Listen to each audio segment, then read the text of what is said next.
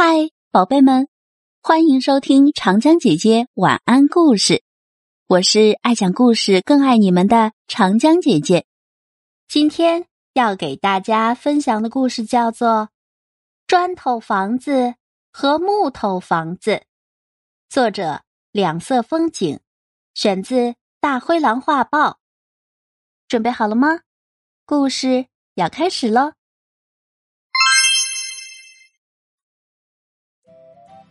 田城小镇上的房子都是用木头盖的，只有刚搬来的零钱豹例外。他家的房子是用砖头盖的，很气派。呵呵，你们家都不如我家。零钱豹总是这样得意洋洋地说。玉米糊不服气。还问爸爸：“为什么我们家不用砖头盖房子？”胡爸爸放下报纸说：“木头房子不好吗？”“也不是不好，就是不够气派。”玉米糊说。胡爸爸面带微笑说：“那你喜欢我们家现在的位置吗？”玉米糊的家。在超市旁边买东西很方便，玉米糊当然喜欢了。你还喜欢哪个同学家的位置？胡爸爸问。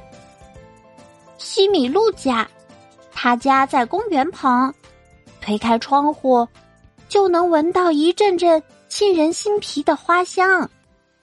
嗯，小鳄鱼家也不错。他家旁边是电影院，可以经常看电影。但是，玉米糊不懂，这跟用不用砖头盖房子有什么关系？胡爸爸说：“很快你就会懂了。”这个夏天，雨下的大极了，小镇闹起了水灾。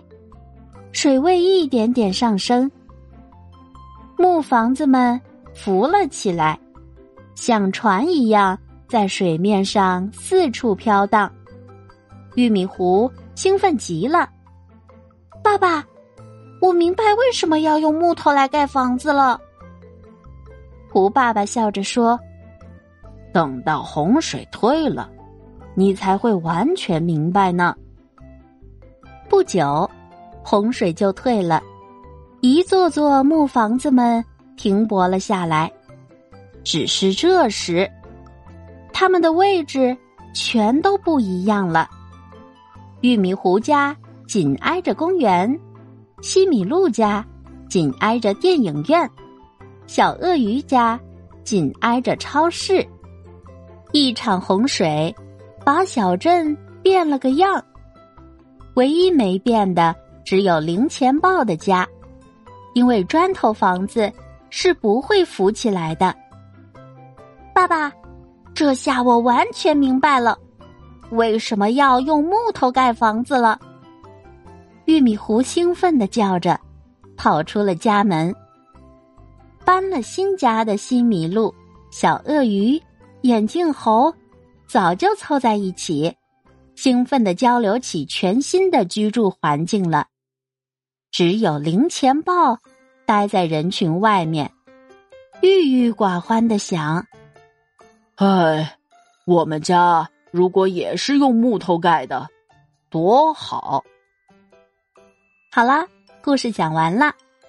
小朋友们，听完故事之后，你知道木头房子有什么好处了吗？